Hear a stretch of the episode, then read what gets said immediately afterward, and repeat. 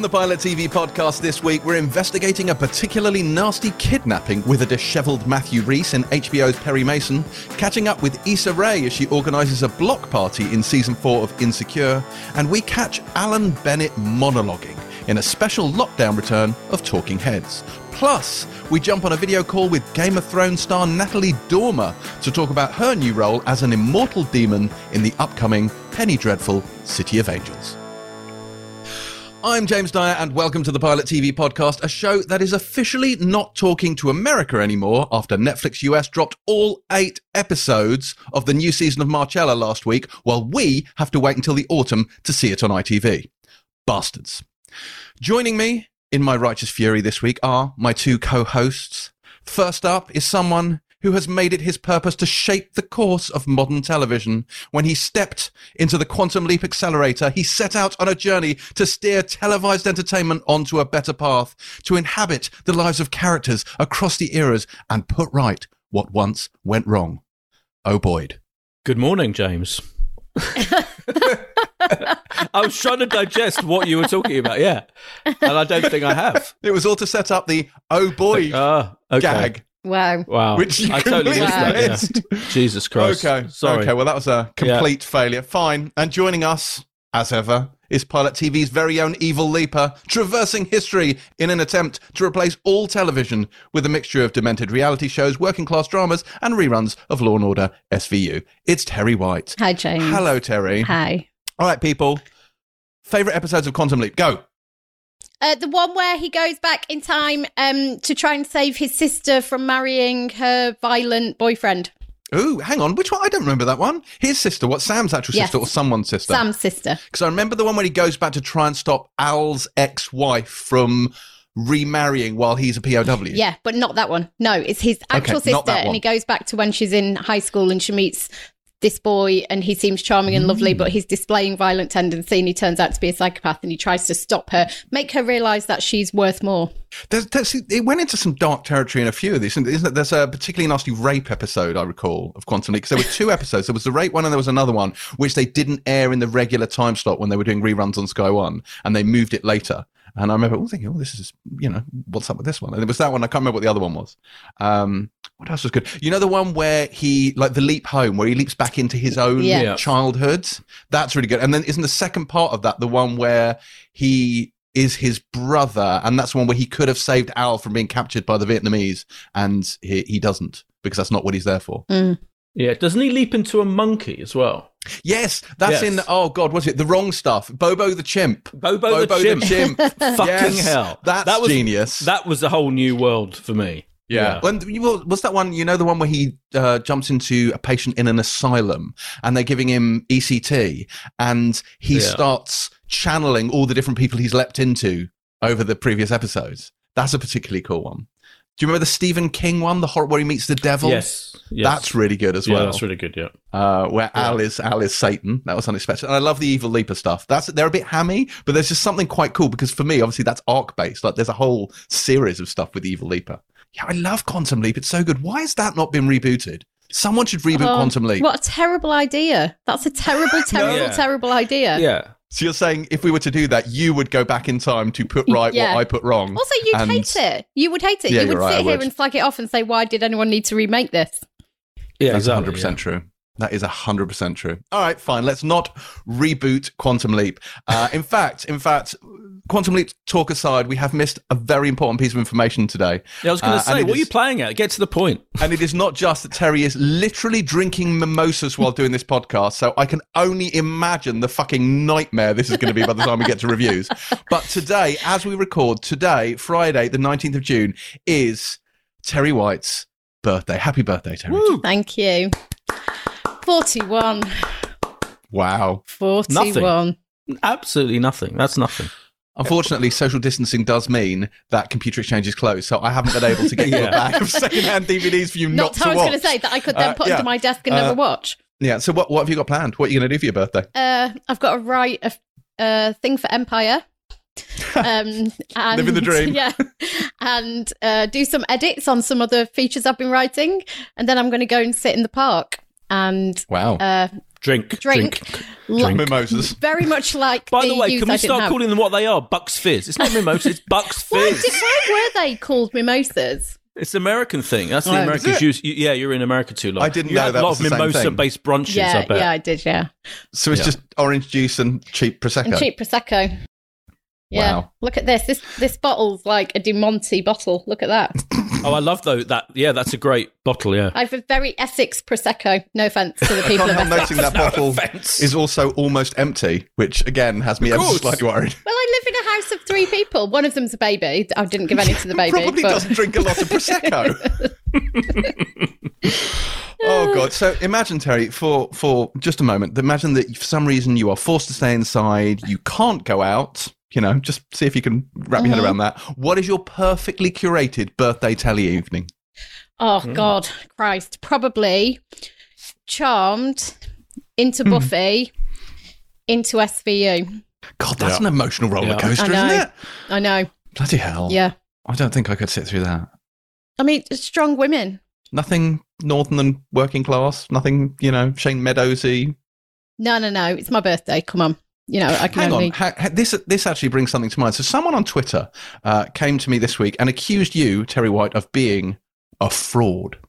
Go on. They specifically said to me that you, hailing from Chesterfield, are not even a proper northerner, I've told you this but a Midlander. So many times. I've told you this so many times. I am from northeast Derbyshire.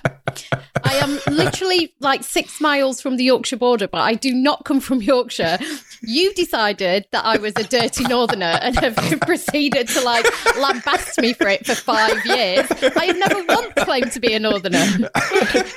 they also pointed out that your accent sounds suspiciously un Chesterfield, that it is somehow fraudulent. So, Terry, if that is indeed your real name, what is the, the origin of your particular accent? All I will say is that when I go home, people take the piss out of me for no longer having an accent. And this is this person claiming what are they claiming about my accent and who are they? I don't know. They just said they just said the the neck of the woods that you're from. Obviously, I am well out of my depth Yeah, discussing I'm, this. I'm enjoying this. does not fit the accent that you have. to which I'm a bit like, "Huh?" I, I literally come is- from there, and this is how I how I Yeah, speak. is, therefore, that is a brave. It's a brave person who challenges Terry on her yeah. accent. Whoever you are, person on Twitter, come and talk to me, and let's have a chat about my fucking accent. Come and have a go if you think you're hard Yeah, enough. literally. Come on, then. Yeah. Come on, tell me what's wrong with my accent. Also, are you from Chesterfield? Because if you are, I probably know you, and we probably had a fight at some point. So, Almost certainly related. Um, I'm very glad that we have cleared up this controversy. Thank you, Terry. Uh, which which segues us very neatly into what we've been watching this week. So, Terry from the Midlands, what have you been watching this week? um, I've been watching The Great British Sewing Bee. Oh, of course you have. Um, so this is my new comfort watch, which I, I was just like, you know, I'm in for Bake Off. I'm in for all of that. This sounds like nonsense because it's just people sewing. Um, and they're competing to be named Britain's best home sewer. Uh, and it, but it's amazing. It's got all of the charm of normal kind of Bake Off and Britain's best home cook and all of those other things that I love and you hate. And it's, it's like, people just sewing shit clothes and competing over it. It's so lovely and warm. Um, and I watched three episodes of that the other night in an attempt to, you know, stave off the impending doom of of life. How did that go? it was all right. kind of worked. So, wow, sewing. That's been your weekly watch. Yeah. Impressive. Yeah. Impressive. C- can you sew? What do you reckon? Fair yeah. enough. The other thing, and I'm sure Boyd's with me on this, is A crocheting documentary? Or? Documentary. documentary. The episodes of Big Brother that they've Yes. been re-airing on Channel Four, Yes. classic, classic Yeah. episodes, Yeah. including who is she? Oh, good God. Is she? Where did you find her? Um, and This is the naked jacuzzi thing, isn't no, it? no, no. no. She's different. That's a different person. No, it's different. So, Okay, well, it's just your, your impressions. There's a certain amount of overlap, Yeah. so no it's sometimes hard to naked tell. jacuzzi. No naked jacuzzi is very different to who is she? Who is she? yes, I can't imagine how I got confused between those two. But um, they actually, the one that surprised me was the Nasty Nick episode from season one, which, you know, Yeah. you've got to remember they went into the house, they had no idea what this show was, didn't know if it was anybody was actually going to watch it. It became a massive hit, but nobody probably really expected it to be so. And Boyd, you're probably better um, in a better position to talk about that, working on Heat at the time. But when he got booted out of the house for cheating, was weirdly like emotional, and I don't remember feeling like that when I watched it the first time. Um, so that really surprised me. But they they are brilliant, and you forget what a cultural phenomenon it was. The whole country tuning in on a Friday night, um, every single week. So I've been greatly enjoying those, and I'm sure you have, Boyd. Yeah, hundred percent. Yeah, yeah. That that nasty on was so interesting. Yeah, because um, because the because the great thing about this whole project that Ethos is doing is they're showing the entire episode. yeah, I think not edited highlights. Yeah, not edited. So, and obviously, I, no one's seen. I haven't seen these episodes since they went out. Um, and the Nasty Nick one, you just remember the whole story. But yeah, you see the it's it's it's someone being caught out, isn't it, and humiliated live on television over trivial bullshit, basically. And that's why I think it becomes so emotional because he's just taking part in a game and he's he's doing something. He's, he's effectively just cheating in a minor way in the game of Big Brother. But it was so unusual and shocking to see someone publicly humiliated, effectively. Um, a- and exposed for being a cheat there and then that it was really emotional. So, it starts I mean, you say up. cheat. I remember Yeah. there was a whole thing, wasn't he? Was playing people off against each Yeah. other and kind of lying to Yeah. them. How is that cheating? It's not really a because you game, weren't, is it? You weren't supposed to talk about nominations. You were just but that, that the, the the most important rule throughout Big Brother is you don't talk about nominations. And he was passing notes. notes. Yeah, it was the talking writing. It was the writing, of Writing, he notes. was- You're not supposed to write Question: notes. What's a nomination? Oh Christ! to evict your Oh, fellow right. Oh, housemate. did- what? So the people in the house get to vote? Hang on, I'm are, that- we, yeah. are we explaining the concept of Big Brother to James This is in the year 2000? I thought people Yeah. called up a premium rate line to vote to evict. oh my god! No, so the the nomin the, the members of the House nominated um, people to evict, and then the public vote I from the see. from the I see. And he yeah, was trying to fix the votes Yeah. inside the house. Yeah, yeah, Okay, basically, fair yeah. enough. And it was all he was just breaking the rules, yeah. And it was and it was spe- he was being two faced because he was trying to play off, um, you know, housemates against each other. It was it was an extraordinary um, plot that he hatched, but in the in the scheme of things, you know, who gives a shit? But yeah, it, it, it was. inc- And then now, of course, you know, Craig, who exposed him and him are friends, and so so I think they've all got over the the uh, the initial incident. But my favourite one to talk. I mean, you're absolutely right. I've been watching them religiously, and Celebrity Big Brother four. oh, This line, Oh. James, right? Even you must appreciate. Listen to this lineup, right? Okay. Dennis Rodman, you know who he is, yeah. Yes. Legendary basketball player, went out with Madonna, Friend of horrendous, Kim Jong Un. yeah, horrendous creep. George Galloway, crazed politician. I am the Jodie cat. Marsh, yeah, legendary, you know, Go uh, on. model. Michael Barrymore, legendary. Well, nimbly stepped around that pothole, boy. Yeah. Well done. well, by the way, I've interviewed a few times. Yeah. Um, Michael Barrymore, him. Pete Burns from Dead or Alive. Remember him, James? No, No. I don't know what Dead or Alive is. Preston from The Ordinary Boys, who was actually quite a kind of well regarded pop star at the time. Rula Lenska from Rock Follies, legend, and others. I've heard of almost none of those people. Okay. Well, it was an extraordinary gathering. It was an extraordinary lineup, and um, to see like they're showing two episodes. They showed one episode last week, and I think on Sunday they're showing the famous episode where George Galloway purrs like a cat with Rula Lenska. So get ready for that, which is probably the greatest single episode of all time. Are you watching these as kind of like a fascinating tour into, into the, like the anthropological sort of history of society, like the evolution of culture, or is this just, "Way, I love Big Brother, and this is good bits"? Both. Yeah. Both. Right, it is okay. genuinely fascinating to watch.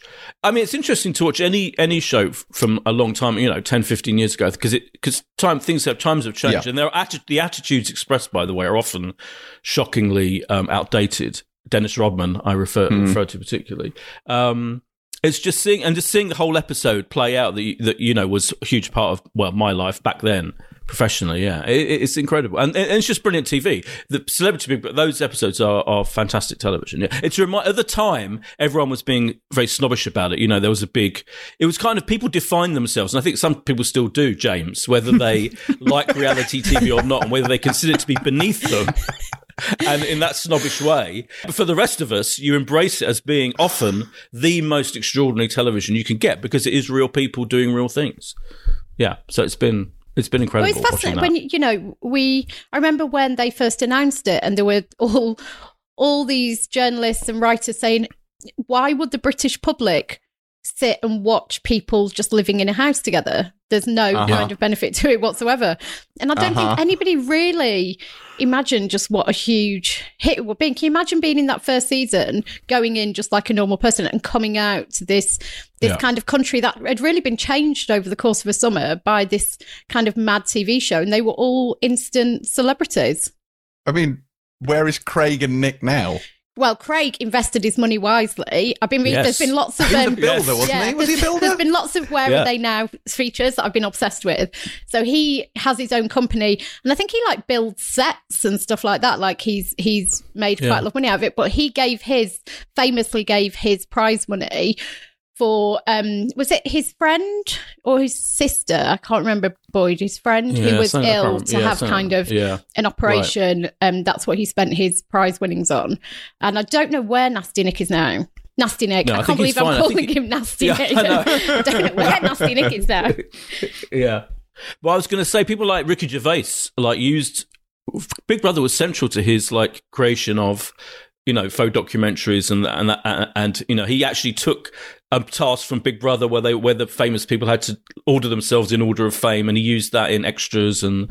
Um, still, I think to this day, pretty much up until Big Brother went really off the end when it ended up on Channel Five and yeah. became a bit of a laughing stock. He, you know, he's been a staunch viewer and follower. Bit, you know, it is an incredible thing to watch human behaviour. It's, it's, uh, you know, without wanting to sound too poncy about it, it is brilliant TV. Um, and the other thing I should mention is the politician because we haven't been able to properly review it because and it, it, dropped on Friday today as we're recording and I have seen the whole thing and it is absolutely a shambles. Oh no! really? I didn't yeah. think that sentence was going to end like no, that. No, I didn't think that's where it was going I mean, either. Yeah, I quite like series one, but um, this is the show the Ryan Murphy created co-created, produced show, um, starring Ben Platt as Peyton Hobart. He's so the whole idea of it is that he's he starts off as get, running for student president in high school, and obviously he's like in his thirties. He doesn't he doesn't know anything like a student. None of them do. And then each season, I think the whole concept is each season takes him closer and closer to becoming president, which is what he's dreamed of doing since he came out of the womb. And so it's supposed to be like a kind of satire on politics. It's supposed to be quite funny and incisive. I think it's just become. It, it, first of all, the character. I, I, know you hated it, didn't you, um, James? I wasn't Probably, a fan. Yeah. Well, his character is intensely unlikable, which often for me isn't a problem. But in this, it's it's becoming more of a problem because it doesn't make sense that all these people, he's got this team of devotees who work for him, and it's like, why are they so devoted to him? Because he's so horrible to them and to everyone. I mean, you've you've seen America, right? Yeah, I know, but I know it just, but it just doesn't, it it just doesn't work, and um in this series is all about him taking on a New York senator who's in a thruple and the show and you know she's she's seeing two men at the same time in a relationship and that's kind of interesting but then it becomes like taken the kind of jokey way they deal with that becomes really facile and obvious and everyone ends up in bed with everyone else in a kind of in a kind of incredibly predictable way. So every single time a new character is introduced, you know that they're going to end up having sex with another character. It's painfully obvious. And the whole, and it's uh, for a show about politics, it's incredibly unincisive about politics. It feels like it's taking place in a bubble rather than reflecting in any way about the terrible state of politics in the world at the moment. So the only the best thing about it is Gwyneth Paltrow. I have to say she's fantastic as his mum, mm. um, and Bette Midler's in it, being incredibly over the top as Bette Midler, and it's very camp and over the top, but it just doesn't. It's so unbelievable. It's so it's so um, contrived. It just doesn't work. There we go. That's my that's my feeling about. Well, I am not sorry we missed it. yeah, but that's why they've embargoed it. Clearly, they know. like to the day, you know, no one could review it until it came out on Friday, and it's like they know it's not, it's not, it's not working, and it's that's I think is really interesting that they, yeah they won't let anyone review it at all now. Wow. Uh, I've watched nothing new this week. Instead, I embarked on a rewatch of Luther. It's hard to say why. I don't know why. I just I was struck by the urge to go back and watch Luther again from the beginning, uh, and it is well, it's brilliant. We know it's brilliant because we've all seen it. It's fantastic. But just seeing those that first episode where he meets uh, Ruth Wilson's Alice for the first time, and the little cat and mouse game they play, and the relationship they have in that, which is so peculiar and unusual right from the get go, right from the off. Like it's really strange that relate and the way that episode ends. Like it's it's it's at once weirdly adversarial, but there's kind of more to it. It's very layered. Uh, and I think the way that develops in the way her role develops during that first season is incredible as well. I also, I'd forgotten all the Indira Varma stuff in it, which is great too. And Paul McGann. So yes, really, really enjoying Luther. But yes, I haven't had, uh, I haven't had an awful lot of time to watch new stuff because for reasons really best known to someone, I don't know who, I went out and bought a guitar this week because I'm absolutely serious. I'm having I'm having a mid lockdown crisis. So I went Amazing. out and I bought myself a guitar. To which, and I can't remember his name, but someone on Twitter brilliantly said, "Does this mean you will be exclusively playing songs by Bellend Sebastian?" So Oh, that's oh good. my god, well done, James! well done, you sir. This Yeah, it that's just makes me think of that episode of The Office where Ricky Yeah. Gervais, Free lo- free love freeway, yeah. free love on the free love highway. Like, oh my god, you massive twat! Why did you buy a guitar? yeah, I believe there's an appropriate line about this in one of the Inbetweeners movies as well. Yes, there's a whole thing, isn't there, about the guitar playing scene? It's brilliant. In, in between is the first movie. Oh, yeah. You're too brilliant. old. Stop it. You know what you should do? You should now begin every episode of this podcast with you, Yes. your performance of a famous theme tune. From now on, yeah. Yeah. But this week, Hill Street Blues. Oh, God, I know. I shall be busting out songs as the show goes that's on. That's excruciating. Oh God. That's so oh. good. You can call me the Axe Man from now on. Is this the first time you've had a guitar? um, not exactly. Uh, I got an electric guitar when I was, I think, 17, maybe. Uh, and I, I plugged in the amp in my garage at home. And because I didn't immediately sound like Jimi Hendrix, I don't think I ever picked it up again. So you're out- teaching yourself to play. I am, yeah. I am. I am attempting using. Uh, there's a website called Justin Guitar, where a guitar teacher called Justin is teaching me how to play guitar. No. it's very good. Nice. No. You know, you know, true. you know, of course, I do play bass guitar. Do you? I did Yeah. that.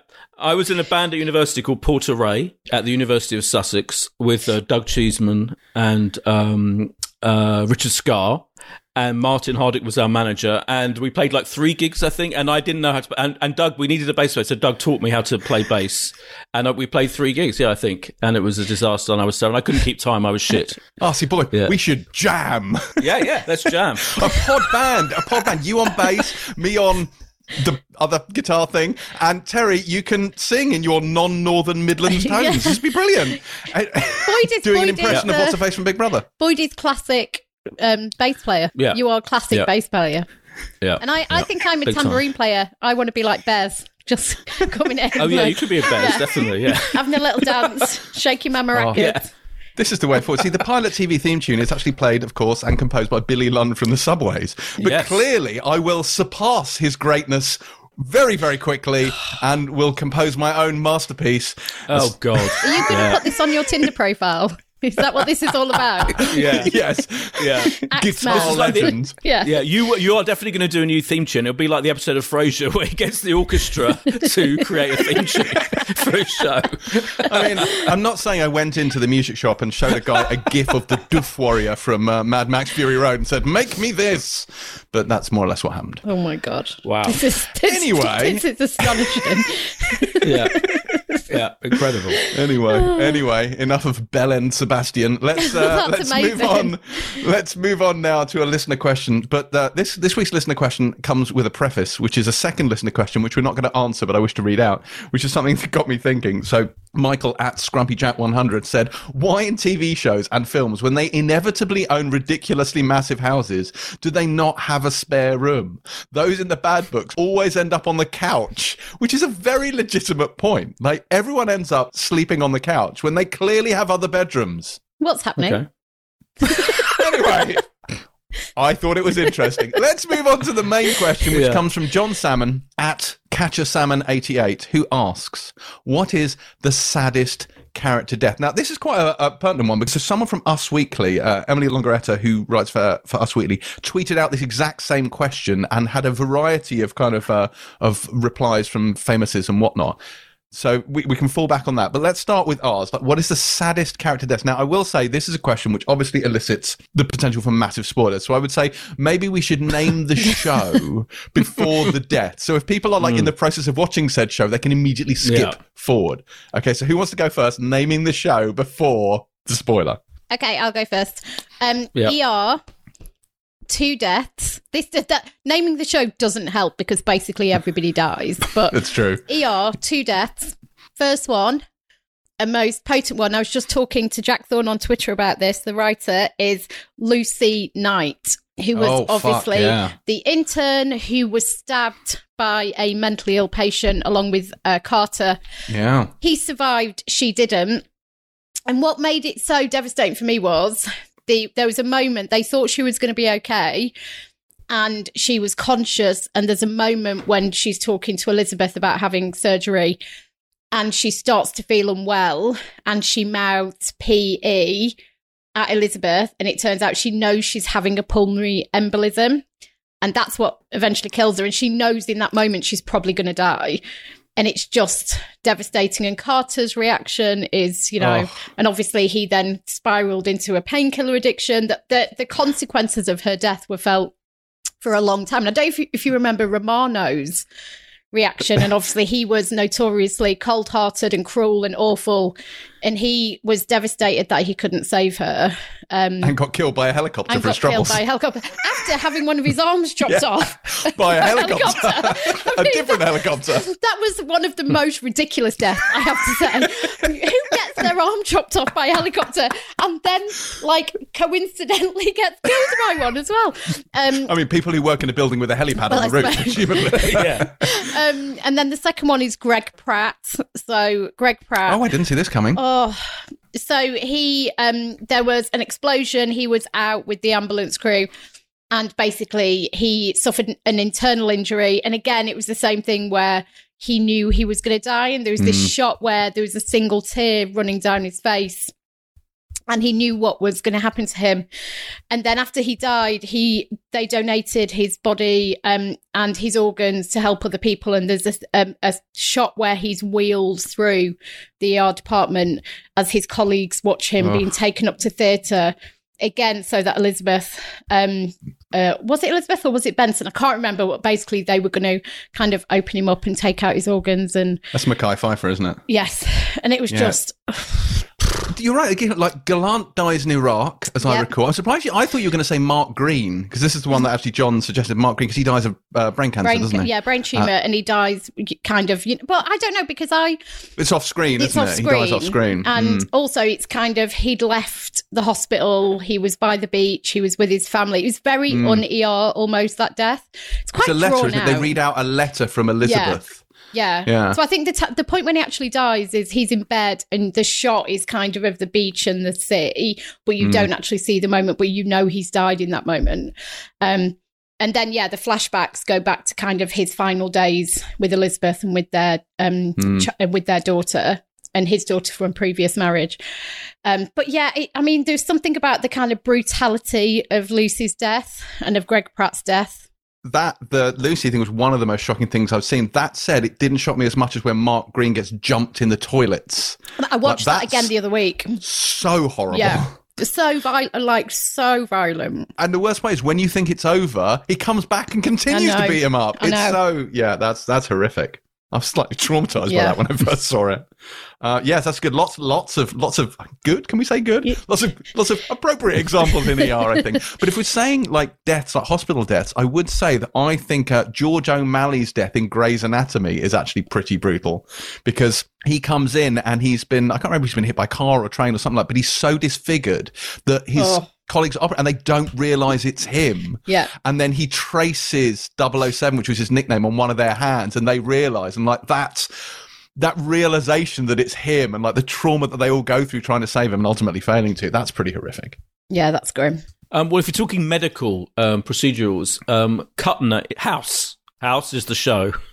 I don't think many people will. I mean, hopefully, lots of people will be rewatching House on a constant basis. But Cutner, who was played by Kal Penn and was um, one of um, House's gang, his diagnostic team, in in uh, uh, and was a really likable, funny character. Um, he took his own life um, very suddenly in that show, and it was so um, it was so moving and emotional and devastating. And it was partly they're exploring, you know, when people take their own life, there isn't a simple explanation for it. There isn't one often one simple reason, and people or you know everyone else all his friends and family and everyone is trying to work out why why he did this, and it's just and you'll never know. And it's kind of explores that whole idea, and it's incredibly painful and moving. And of course, the whole thing, the only reason they they did that storyline of Cutner dying was because Kal Penn, the actor, left the show to work in the White House. Oh my god! yeah, he he left to join the White to work in the White House for President Obama, um, and that's why he left House. Uh, so that's pretty incredible. I also wanted to mention um, Nana in the Royal Family. Oh in the Queen of Sheba episode. So they created a whole special episode uh, revolving around her dying, and that was just spectacularly moving um, in every way and funny and brilliant. And everything that's great about the royal family was in that episode. Um, years and years, uh, most recent one oh, for Christ. me. Yeah. Uh, spoiler if you haven't seen it.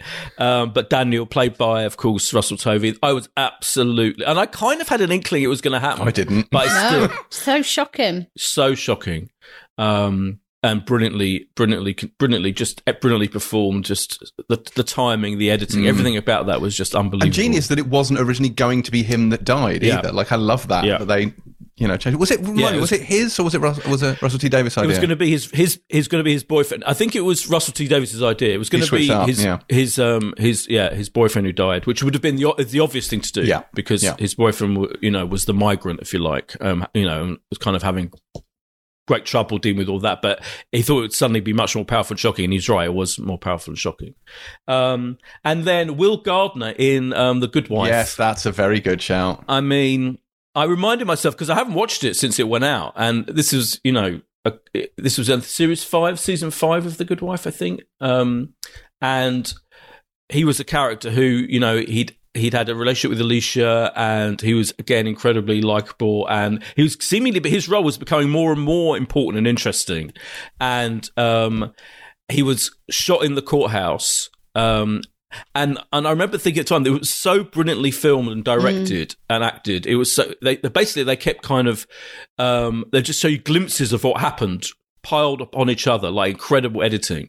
Um, so you kind of not weren't sure and everyone kind of slowly begins to realize what's happened and you'd see the image of his shoe um, kind of on its own and all that. It was just so beautifully done um, and was unbel- and for some reason I, I must have known I was thinking about it because because I you know everyone kind of knew what it was going to happen but for some reason it was still incredibly surprising and shocking so I can't remember the extent to which I did know it was going to happen but that was an incredibly powerful moment yeah That was a good one. Terry, I'm very surprised that Buffy's mum hasn't made it onto your uh, your thing because that's I mean, that That's- episode. I, you see, I don't think that's really about her death so much as it is about the the kind of precision and.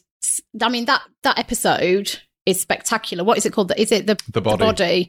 Hmm. It's just a remarkable piece of television, like an expertly crafted piece of television. And Sarah Michelle Gellar in that episode is remarkable. But bizarrely, it's almost not about her death. Do you know what I mean? It's about but it's how uneventful her death. It's like Yes. a brain aneurysm, isn't Yes. it? She just, She just dies on the sofa, and it's just oh, it's horrible, yeah. absolutely horrible.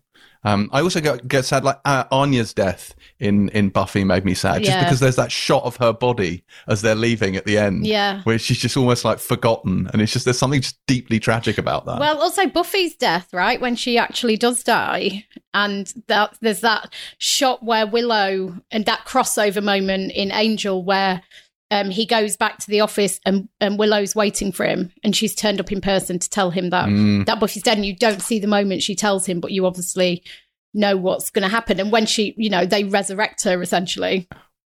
And there's a whole that whole speech she gives to Spike where she says, "This is the musical episode, yeah, she this is it. yeah, this is this is hell. This is hell. This is like being resurrected and being alive again. Yeah. It's hell. That fucked me up. yeah, it's, it's nasty. Um, loads of Game of Thrones deaths. Loads of Game of Thrones. If you haven't seen Game of Thrones, skip this bit. But uh, it's hard, it's pick a Stark. I would say for this one. Any Uh, Stark. Ned Yeah. Stark in season one, the Red Wedding scene, like Robin Catelyn stuff. That's fucking brutal. That is, I would say the death of uh, of Robb's wife is is one of the most unpleasant ones. Uh, but Hodor is a really tragic one as well. Again, this means nothing to you, Terry, but the Hold the Door episode where Hodor dies, that that that really stays with you. Uh, mine my main one, I think, uh, you'll be in no way surprised to hear is possibly Mrs. Landingham from season two of The West Wing, uh, which is an incredible one. And the episode 18th and Potomac, uh, where she dies in a car accident. Uh, and it's just delivered like, uh, like Charlie comes in and he delivers the news in this incredibly flat, like dead voice. Like he's almost like he's with no emotion at all. Like he almost can't register it. Uh, and they, the whole episode, there's been this sort of C plot about she's going to get a new car. They've been mansplaining to her, do you need the tow package? Have you got this? And she's like, oh my God, have you negotiated the sticker price? Did you buy? And she's like, oh my God, leave me alone. I'm just buying a car. And it's just, it just bubbles away in the background. And then at the end of the episode, she's been driving her new car back and a drunk driver hits her at an intersection and she's dead. And, um, the secret, uh, the story, the story behind that was that Kathryn Joosten had been having a cigarette break with Aaron Sorkin and they were chatting away. And she'd mentioned that she was trying out for a pilot because she wasn't uh, a regular cast member. She was a recurring character, but she wasn't on contract. She wasn't a regular. And Sorkin suddenly thought, ah, okay, maybe I'm going to lose her. And then he thought, oh my God, what would it do to President Bartlet if Mrs. Landingham died. And that's where it all started spinning. So smoking kills is the moral of this particular story. Don't go for a cigarette break with Aaron Sorkin or he will kill you. Um, but yeah, that's, that's incredible. And it leads into Two Cathedrals, which is often held to be the best episode of The West Wing. While we're on the subject of The West Wing, I can't not mention the death of Leo McGarry in season seven. Uh, this, of course, came about when John Spencer himself had a heart attack and died while making the final season, and they incorporated that into the storyline. It's it's really really beautifully done in that obviously by necessity it can't happen on screen but so where annabeth walks in and you just she finds him in the bathroom and she sort of cries out leo! Uh, and then the episode ends. But there's a there's a wonderful funeral scene for that which is which is incredibly moving because you've got all of the characters there You've got lots of former characters no longer on the show who come in and they all turn up for Leo's funeral. And it kind of feels part Leo's funeral and part John Spencer's funeral. And you can really see the emotion on the actors' faces is 100% real in this. And Martin Sheen actually did a, a, camera piece before one of the episodes just after he died, you know, explaining that they, they'd lost him. Um, and that's one of the main reasons that the show kind of never really continued after that. Uh, there's actually a plaque to John Spencer on the West Wing stage on the Warner Brothers lot. There's a plaque in memory of John Spencer. You can still, uh, that's still there on the soundstage. Other ones I would say, one for spoiler for Sons of Anarchy coming up, uh, where Opie, which is Jax's best friend, he's killed in prison. There's uh, some, I mean, it sounds ridiculous when you say it, but some corrupt guards make them fight in like an arena in the basement of the prison. okay, it sounds stupid, but but it's really brutally done where they put Opie in a room with these like several guys, and one of them just gets a lead pipe and beats his brains out with it. And Opie's like been Jax's rock, is the guy almost like his conscience, like his anchor to his humanity. So the loss of Opie is a really is a really big deal. Two more, Terry. I'm sure that I'm so, again surprised you didn't mention. Someone online had said the tenth Doctor. Now I understand the Doctor doesn't oh. die, but apparently there is a kind of quote unquote death in his regeneration. Is that true? Yeah, basically. I mean, he. Oh God. So he gets he. There's a moment when he's running towards Rose. They're basically reunited after years of longing and wanting, mainly on my part.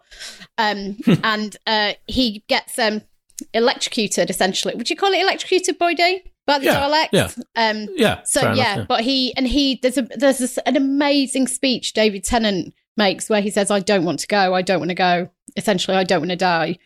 Um, it's really devastating. And actually, Rosa's death, which isn't an actual death, but she's hmm. you know that that episode begins with "This is the day I died," and that's because she got taken to the parallel universe and in the actual universe she was dead. now, now, that sounds ridiculous all of a sudden. but it was still devastating because they were separated. But we've talked about this in, at great length before. As Terry, as a Downton convert, which I believe happened after your birthday last year when yes, I got you the box yes. set. Surely cousin Matthew warrants a mention. I mean, does it? No, you don't care. no. When posh people die, I'm not really that, you know. I love the way in between talking this, like just watching you consistently sip this Bucks Fizz out of what looks like a margarita glass while recording this podcast is hilarious. So if this, I think, it, I think to be fair, it's a posh champagne glass. Is it? It's a posh. I think yeah. so. Oh, yeah. see, clearly Bought I don't for me know by these Boyd's things. brother. Yeah. Oh, really? Go, God, this yeah. is so Yeah. incestuous. Steady. As this podcast goes off the rails later on, this will be the reason why. Yeah, I think a, a villain death that really um, hit me hard was when Moriarty dies in Sherlock when he when he kills himself in the famous rooftop scene in the, in the best episode. Huh? Did you miss him? in the Reichenbach, yeah, in the Reichenbach fall, um, because like you hadn't really seen people forget, but Andrew Scott's Moriarty appeared in the last scene of ep- of season one. Then he then he didn't appear again really until the third episode of season, series two, and then he he kills himself in the end of the episode. So really, you get like an episode and a bit of this incredible performance, this unbelievable powerhouse charismatic performance and this incredible character and that's it and then he and obviously the, the figure of moriarty then hovered over the rest of the show anyway and he made and they managed and he and he, he they incorporated him kind of but he had he spoiler alert he did actually die this was- he does actually die This was the thing that didn't land for me at all because I didn't believe for one second he was dead, except he Oh, was, yeah. and it just, I just, I refused to believe it all the way through. I was assuming Right. he was alive, and yet wasn't. oh Um, no i was devastated because i was thinking yeah i mean i, I the, the way they did it i thought made it pretty clear that he, he was actually dead yeah Yeah, no, I was I was in some Proved denial about that. Uh, the only other ones I would maybe mention is Charlie Dominic Monaghan in Lost, not Penny's boat. Oh, that's quite a death. Uh, and Glenn's death at the hands of Negan's baseball bat in The Walking Dead, which is Yeah. which is upsetting and horrific and just horrible because they've they've done a red herring, like they've just killed Abraham to make you think that he's going to die instead, and then they kill Glenn as well, and it is so much more horrible than you think it's going to be, even if you read the comics. Uh, so that's pretty brutal. They done a red herring you just said i like that They've done a red herring. They they done a red herring It's like going a bit cockney there. Sorry. Uh, done a, it's like a reverse herret. A reverse, reverse herret. A reverse ferret. They've done a red herring. They've done a red Oh, They've herring done a red herring. also, one last one. Uh, Prue in Charmed. So, um, Shannen Doherty and Alyssa Milano famously did not get on. And the story goes that they went to Hmm. Aaron Spelling and said, you need to like choose which one of us stays. Shannen Doherty ended up leaving and she like died quite horrifically. Um, but it, it led to A, um, Rose McGowan becoming the new third sister, which was great, and also like an entire season of sadness and grief, which I'm all Which up you for, loved. which I loved. What what happens Yeah. in that when they want to kill off a character who doesn't want to live? Is it a bit like Dr. Drake Ramoray in the lift shaft? It's like, oh, oh, oh no. yeah. Oh God! Right, uh, John Salmon. I hope that has answered your question. If you wish to hurl a question at us, feel free to do so either at Pilot TV Mag on Twitter via DM or to me at James C Dyer on Twitter or Instagram. Time now for this week's guest. Natalie Dormer jumped on a video call with us earlier this week when she took a break from the lockdown monotony to chat about her upcoming Penny Dreadful spin off, City of Angels, where she plays an immortal demon, because of course she does. Natalie had a good old chat with Boyd about her rather unique character in this show, reminiscing about her time on Game of Thrones and sharing what she's been watching during lockdown. Here it is. Hi, uh, Natalie Dormer. Welcome to the Pilot TV podcast. How are you doing? I'm very well. How are you? I'm good. I'm good. Um, now, it's traditional when you're interviewing the star of a big new show or film, whatever they're, they're, they're promoting, to get them to explain the premise, I guess, of the thing. But it strikes me this show, Penny Dreadful City of Angels, is so extraordinarily complex and multi-layered and has so many different ideas and themes. And you play four different characters effectively um, within the show. It feels harsh for you to get you to to explain the whole thing. But we can say it's set in 1938 in LA and there's a murder mystery, there's racial conflict, there's your character, a goddess demon trying to bring down mankind. Is that is that a fair summary? And how was it pitched to you by John Logan, the writer? Uh, John Logan pitched it exactly as you said. He said it's set in 1938, but it's about today. He said it's about demonization of other, uh, the dangers of demagoguery, um, and it's um, a descendant, a spiritual descendant, he calls it, of the original Penny Dreadful series. So for I know like that show had a massive fan base and I completely understand why. It was a great show, an incredible ensemble cast. And so the continuing factor is the supernatural element, which John basically uses um, that the genre as um, a catalyst, really, as a way of, as you say, illustrating these many themes that he wants to handle and heightening it. And he offered me basically to play the antagonist. Um, so Magda is this antagonist, um, uh, supernatural uh, demon um, who who shows herself to be um, the sister of Santa Muerte, um, and her argument at the opening of episode one is all mankind needs to be the monster he truly is, is to be told he can. So it, it's best not to think of her as the devil or Lucifer or, you know, evil incarnate. Basically, she's angry and, or, or very sad. Some, some beef's gone down between her and her sister, but it's good. She has this very negative, cynical view, view of mankind. And she basically says, look, I'm going to prove it to you. So John's argument is this exploration of, you know, good people do bad things and why do they do that? And I think that's, you know, unfortunately very apt for um, current affairs today. And did and presumably he explained from the start that your character effectively has these three, apart from the Magda, the, the, the version of Magda where she's resplendent in this black outfit and she's causing causing major commotion and and uh, and uh, uh, carnage. She also has these three kind of human, I guess, um, uh, versions of herself. And was that the, the idea from the start that you would have these three different different persona to play? Yes. Um, you know, you've basically nailed the two reasons I said yes to the job because I was empathetic to the theme that he, the themes he wanted to explore. Um, you know, for my own catharsis as a human being and an actor in our terrifying modern world. I was like, if that means I have to play your antagonist, I'll play it because I'm interested in what you're trying to say. And then the other reason was, well, when else are you going to be offered a job where you get to play four roles for the price of one? yeah. And um, yeah, I mean, there is this, as you say, this almost film noir cop who done it um, uh, element to the show that is based around and the unlikely couple ship of the partnership of the police of um, Nathan Lane and um, of, of, Daniel Zovatto. But it's um, Magda is really, I suppose, the way to think of her is she's a metaphor. She's a catalyst of tying all these, uh, this wonderful, this is the through line that people of Penny Dreadful, the first show, will also know of, the, of this interweaving um, ensemble cast that is tends to be is in long form TV is John's sort of calling card. You're going to have all these different characters, and you're not going to know how they're going to interweave and meet and intermingle, but they are. And then I have, I mean, I got the golden ticket because I'm the one that gets to play.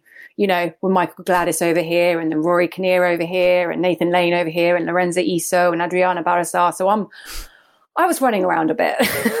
yeah, I bet. Yeah, there's so but much. Yes, um, she's uh, she's used yeah. as the meta. She's used as the right. metaphor, really. Yeah. Yeah there's so I was watching watching it. Um, I, I, kept thinking, right, I've got to have um, Wikipedia to hand because there's so many things. There's like, for example, I didn't know really about the Mexican American culture, the Pachuco culture. This mm-hmm. these kind of extraordinary jazz outfits they wear and the dancing. And you, one of your versions of one of your characters gets involved in that. There's the whole storyline about the first freeway being built and destroying Mexican American community. Communities, there's the whole, yeah, yeah. There's basically the whole. There's used the as social engine. Yeah, basically yeah. used as social social engineering. Uh, right. motorways used as concrete walls to plow through unwanted communities, be they Hispanic, Black, you know, and various other communities, Jewish, you know, so on and so yeah. forth. And, um, and yeah, and and then, as you say, an infiltration of um, of the Nazis in Los Angeles, which is not made up. It's right. it, it's ter- and I didn't know about terrif- that. I, it's terrifyingly yeah, terrifying. real. Um, people yeah. should Google Murphy's Ranch and all sorts. Right. It's um. so I, you know, this is, I think this is the strength, one of the strengths of the show is yes, you've seen LA Confidential and you've seen Chinatown. So there is an element that you're going to click into and feel like, you know, the genre there. And there's also, we are used to seeing sort of Hollywood, uh, Tinseltown in that era, but you do get these insights to these communities and these fraternities and these groups that maybe we haven't, you know, we haven't seen, um, in such detail before on screen. And I mean, John calls it his love letter to LA. He's a Los Angelino and he calls it his love letter to his cosmopolitan city. So, um, I mean, I'm like you. I didn't know anything. I, I'm, I'm, I'm as ashamed to say I didn't know anything about the Pachucos uh, mm. and or the Zoot Suit riots. And I mean, it's just, it's, uh, which is absurd when I've been going to LA for 15 years. So I really enjoyed, um, you know, reconcile, um, you know, yeah. remedying that.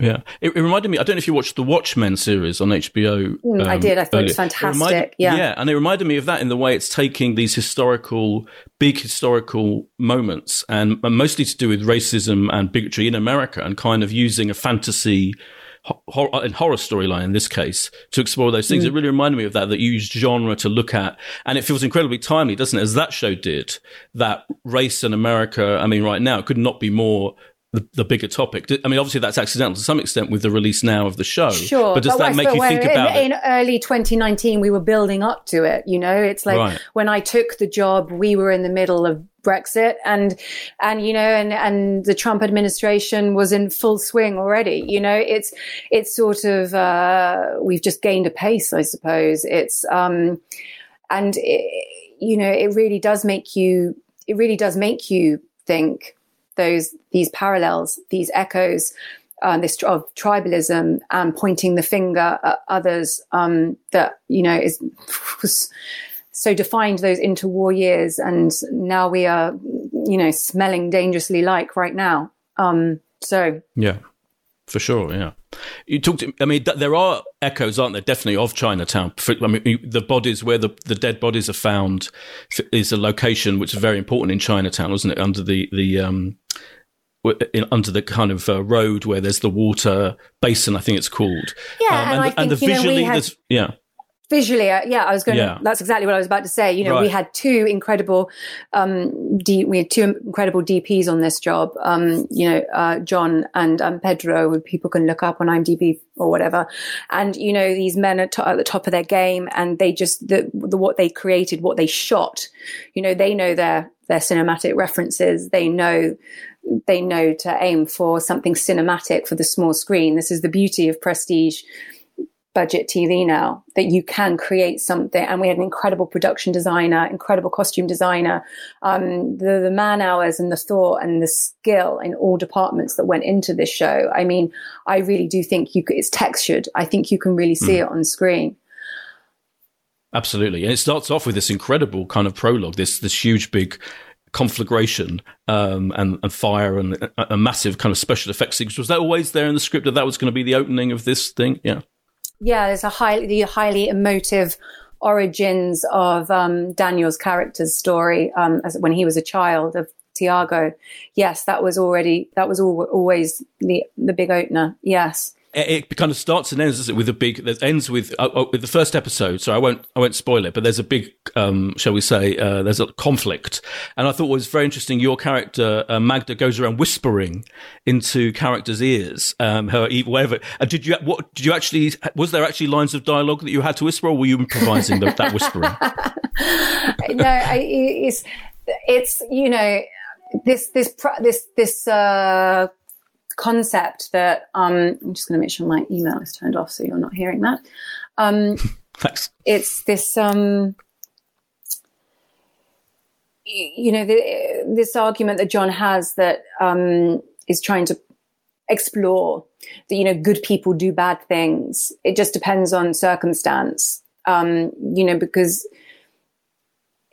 the, the, the, this this this premise that we could all have a weak spot whether it was our family or um, you know a deep hidden um, pain or or secret or that there is there is something that could trigger all of us. And you know it's more interesting if magda's power is limited and that she can't make men or women do bad things but she can try and tap into a pain or an anger that um, ignites it and um, sort of this is the this is the pull and the push of of of of of, of humanity and that was the fun I had in creating Elsa and Rio and Alex as her three human iterations. It's trying to pr- make them as three dimensional as possible, that they have strengths and weaknesses, that they have light and dark. And what does it take to make a person behave like this?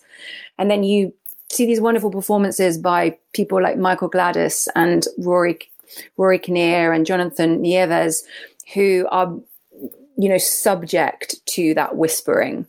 And, you know, they're good men, like all three of them fundamentally, you know, they're, they're not like sort of like psychopathic, completely corrupt human beings. It's there, some, it's about that manipulate, manipulation of, mm. of self. But I mean, obviously John is using Magda, but as a metaphor, but in real life, it's basically circumstance. So, I mean, right. look, it makes it sound like it's like will be exhausting to watch. it's just, no, no, yeah, right. on, an, on an entertainment, you know, it's, there's a who done yes. it in there. There's a great sort of cop oh, who done totally. it and glorious yeah. for the eyes. But if you really want to start thinking about um, the philosophical, theological questions, it, then they're there for you to explore too, if you want. Yeah, no, it's great fun. I'm talking of which I was going to ask you what of, of the four different characters, what's the most fun to play? What was the what was the one that you really enjoyed? I mean, I, you, I think you know the answer to that. Can do you know the answer? You're going to say you can't separate them. Yeah, yeah. No, oh, I no. wasn't actually. Oh, okay. Oh, I'm going to okay. give you that actual answer. No, in that uh, case, Rio. I, it's got to be Rio. Oh, do you know what? You know, you you you you win half the point because of the dancing okay. and the zoot suit, but yeah. um, it's yeah. it was actually Alex that I felt the most freedom with ah uh, because okay. she's sort of so far removed from anything I've ever played before, and I could right. really, um, you know, that she's just so re- she's just so removed from anything that people might perceive that I would play, and so that was just extremely liberating in creating the voice, the physicality, and um, and Michael Gladis makes me corpse. He makes me laugh something rotten. So. Um, um, not that I have favourites, ladies and gentlemen. but, uh, yeah, but, no, yeah, but that is, but, she's the character where yeah. she's you know she was probably the most liberating to play. Yeah, and then yeah, I mean Rio yeah. is just a joy for obvious. Rio is just a joy for obvious reasons. Um, yeah, the, yeah. the you know um, the bravado. Absolutely, yeah. Um, I have to ask you about um, another huge, big um, fantasy TV series uh, you're involved with, The Fades. Um, Very good. I saw what you did there. See what I've done there? Yeah. Uh, which, no, genuinely, we talked about it recently on our podcast as, as a show, one of the shows that, one of the best shows that not many people might necessarily have seen. It was Jack Thorne.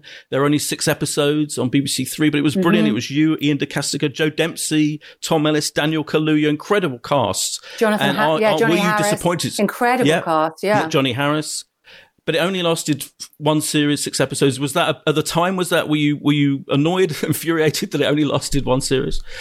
And what was your memory of that show?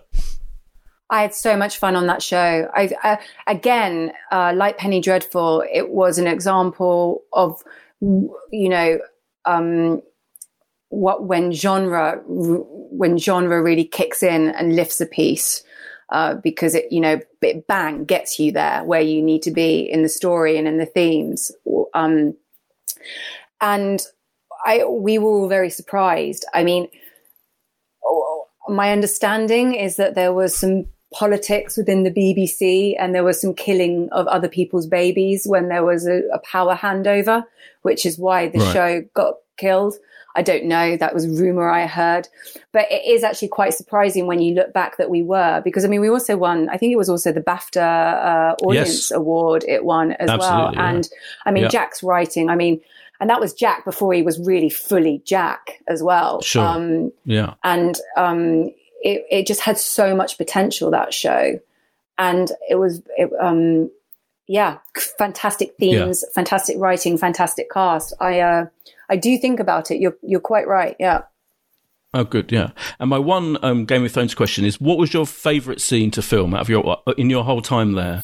Um, I mean, you had some brilliant people to bounce off, didn't you? Um, the High Sparrow, um, Joffrey, Cersei. These some of the greatest characters in the show. Do you have a favourite moment that you got to do? Don't know that I have um, a favorite moment. I mean, I had a favorite week of shooting, which was okay. the the purple wedding because we were all together, and right. you know that never really happens. That never really happened with GOT. I mean, it, maybe it did for the rest of the cast in the years that I left when they were busy in big ensemble doing the finale stuff. But um, my five year tenure there, it was more likely that you would be, as you say, in a one to one or in, in a smaller scene. So to do a big sequence like that over the course of a week, I think we were like a week and a half in Dubrovnik, which is obviously an incredible place. And to have sort of everyone in one place um, and have that real family feel was um, something that I will always remember very, very fondly. I bet, yeah. And is there any news on you, the Vivien Leigh project that you were you were that was announced where you were going to play her? And I think you were was it producing as well. Is that still happening? Is that what's it's the state in, of that? Yeah, it's in, it's in development, Boyd. It's in development. It's a it's a, it's a crazy time right now. Yes, um, yes, it is a crazy time. But yes, um, Dog Rose, um, my production company that I'm working under Fremantle um, with, my slate has got a number of projects that are at this, you know, embryo stage of getting ready to go out um, to shop out. And obviously, um, I was very busy with PD for eight months in Los Angeles, and now I'm back. And coronavirus happened, and who knows yeah. if the rules would have changed, will have changed in commissioning. But no, um, there's a number of things on my slate that my heart is very much invested in, and um, it's helping me. I, you know, it helps me as an actor to understand about the mechanics from a producing side. I've been on a very steep, steep learning curve for the last 18 months and I'm, I'm thoroughly enjoying it. Oh, interesting. And finally, um, in, in the period of, of lockdown, etc., have you been watching a lot of shows yourself? Have you? Is there any new stuff you've watched that you've enjoyed, or even old stuff that you've enjoyed? I've been going back exactly as you say. Oh, okay. Um, right. I've been going back to. Um, I've I'm I'm on my third series of Sharpe. oh, brilliant! Sean Bean. Uh, yeah, Sean Bean. I mean, I go back to my old faithfuls. I, you know, especially when in a time of crisis, I think there's a reassurance that comes from watching, you know, that Black Blackadder episode just one more time, and so on and so forth. It's, uh, but I'll take any recommendations if you have them. Always. Um, well, there's. Um, I made a story. Have you heard about that at the moment on on which is actually on good old fashioned BBC One? Um, Michaela Coel's show. Um, okay. Yeah, no, I've yeah, heard. I haven't watched. I yeah. will put that down on the list. Yeah. That's that's brilliant. Yeah, absolutely. That's fantastic. Um, uh, I always forget what's happening, what's on at the moment. But yeah, that's that's that's. The, I think is that's just such a good show that it's kind of dominating a lot of people's thoughts um, at the moment. Yeah, for sure. That she wrote, stars in everything. Um, it's pretty incredible. Yeah. And uh, is there anything you and do you get to, when you do this stuff like do you get to do you get sent early copies of shows like you know coming up? Do you get sent or or you know do you have to discover them for yourself? Uh, I mean, I'm a BAFTA member and I'm a SAG right. member, and you know, right. so I'm a, I'm a number of I'm a number of um, you know guilds members. So yeah, I do some. Sometimes I get privy to stuff, but um, I mean, it's just it's just an incredible time. It's it, yeah. it is the era of content, and um, it's going to be fascinating. Um, it is going to be fascinating what happens in the upcoming months, um, and and how we are affected by this pandemic. How how we how we shoot and what we shoot. Um, it truly is an interesting time in on the big and small screen. So yeah, yeah completely. Yeah. And part of that is indeed Penny Dreadful City of Angels. Yeah, absolutely. Nice link. Nice link. Thank you. that was that was quite Alan Partridge, wasn't it? In a way. Thanks so much. That was brilliant. Thank you. That was Natalie Dormer, and you can hear more about Penny Dreadful City of Angels when we review it on next week's show. Time now, though, for news. Boyd, Terry, what has been happening in the world of TV this week? Nothing well, really. I missed. I I look, I was very excited about. I somehow missed this. The whole announcement of this show. Right. There's a show called The Comey Rule coming up. Um, uh, I think it's on Showtime in the autumn, and this is a mini series, a drama mini series about James Comey, mm. the former FBI director, and it stars um, Jeff Daniels as James Comey, Brendan Gleeson of Paddington 2 in Bruges fame as Donald Trump. Yes. What? As actual, yes. yes. And so they put out a shot yeah. of Brendan Gleeson's Donald Trump, but only only really in profile, and you couldn't really see it. But fucking hell, how exciting but is this? And yes, and Kingsley Ben-Adir, the OA's detective in season two, as President Obama. it's the greatest thing ever.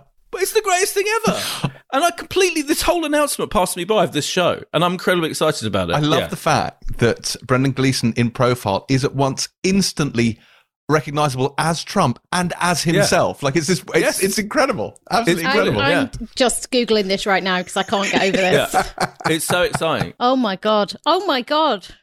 That's incredible. If if I, I appreciate that when you're listening to this podcast, you can't see what I'm seeing, um, but please d- get get on your laptops while you listen to this and just check it out if you haven't. That is astonishing. Yeah, it's Showtime. So Showtime. it'll be on Sky Atlantic for sure because all Showtime stuff's on Sky Atlantic. Yeah, so um, in in uh, in the autumn, get ready for it. Fucking exciting, I tell you. Oh my god, that picture's amazing. Isn't it? Yeah. It's very, very good.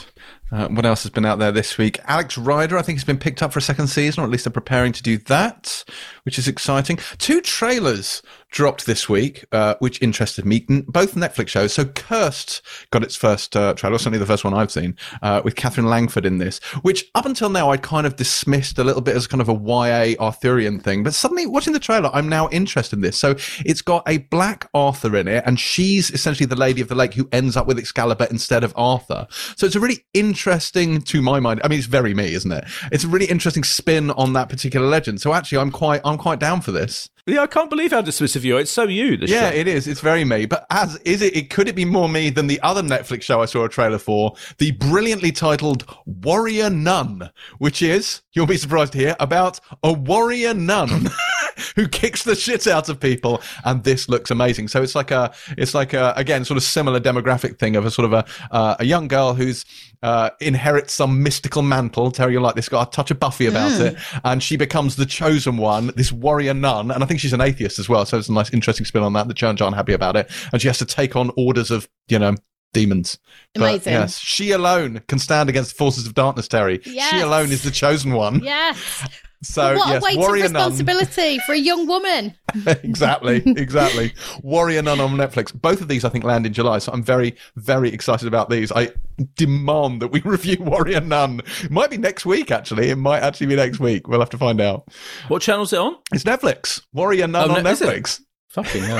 I don't think it's next It's week. got to happen. Well, it says it says it's uh, available on second of July in the US. I'm assuming it's day and date here, so Oh, wow, maybe okay. it will be next week. So let's demand Blimey. access to Warrior Nun for next week. Did you guys see The Sinner has been renewed for a fourth season? That's not a huge shock, No. uh, but very, very, very welcome to see as well. They're planning to delve further into the psyche of Detective Ambrose uh, for season four. Uh, some some people on Twitter certainly were reacting to our review last week, saying that it is by by leagues the worst of the three seasons. I don't think we ever denied Yeah. that, did we? I think it's definitely No. the but it's not the wor- it's the least strong. Like it's still good. It's just not Yeah. as good.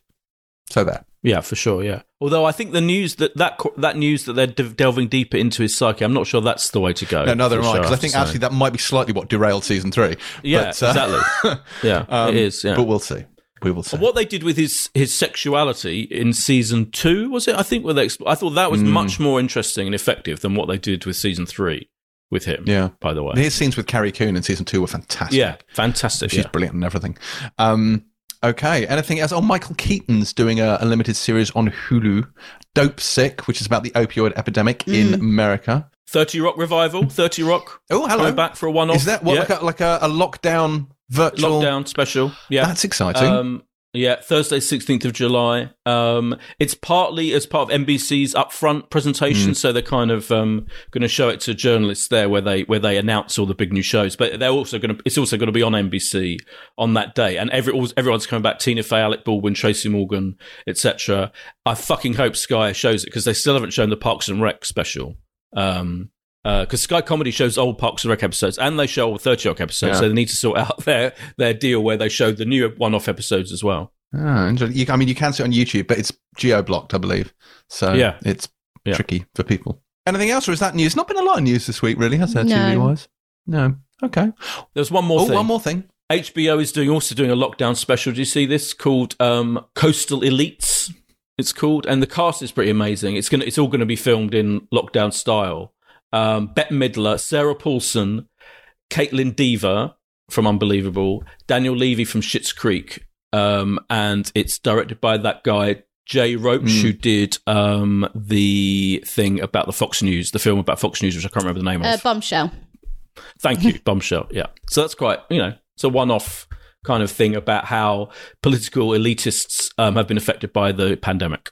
Interesting. What's the best? Like, Like, 'cause there've been a few of these, haven't there? These lockdown specials, these socially distant special episodes. I mean, I haven't seen all of them, and I'm, I'm, you know, I'm not a Parks and Rec stan, so I guess I'm disqualified from commenting. But I did think the Mythic Quest one was genius. Like, I haven't watched all the Mythic Quest. I watched the first one, but I did watch the lockdown special of Mythic Quest, and it is so fucking funny. Yeah. it's Staged. Have you watched any of Staged yet with Michael Sheen and David Tennant? I haven't. No. It's very, it's very, it's really ent- entertaining. You should watch it. Yeah. Okay. It's good. Lockdown fun. Right. Speaking of lockdown fun, let's move on to this week's reviews. And first up this week, we have the return of 1950s television icon Perry Mason, the legal eagle played by Raymond Burr, uh, based on the character by Erle Stanley Gardner, who used to pull off the neat trick of solving crimes while defending the wrongly accused. Uh, Mason returns this week on HBO in a very different form with Matthew Rhys playing Perry in a prequel series set before his more successful courtroom days. So this is when he's working as a down and out PA. As a down and out PA, now that would be a show that I'd like to see. that is the show. They missed Brilliant. a trick. They missed a trick. That's what I'm saying. Not a PA, not a PA, but a down and out PI in 1930s LA. And he ends up on a kidnapping case. Now, this is a serialized single case rather than a procedural. Sorry, Terry, this is not CSI no. 1930s. But uh, does Mason crack the case? Boyd. Well, for me, this is a bit like you know um, taking the 1960s Batman with Adam West and uh, turning into Christopher Nolan's The Dark Knight. You know, taking a kind of pop culture, fun, frolicking thing Yeah. and making really intense, um, slightly self-consciously intense, one might say, uh, drama. T- in this case, television out of it, long form TV in these in these eight episodes. Um, now, to start with, and interestingly, this was supposed to be Robert Downey Jr. was supposed. To, this was a vehicle for him originally. And he couldn't do it because of his Um, filming schedule. He couldn't do it because of his filming commitments. So uh, Matthew Rhys, and I love Matthew Rhys. So Matthew Rhys said it. Now I cannot imagine. I'm fascinated because Matthew Rhys, I would say, underplays this character almost to a fault. Like he's very internalized. I mean, he has moments of anger and he drinks too much and he he has he's, he shouts at his wife on the phone, you know, about their their child and stuff. But a lot of the time, he's being very.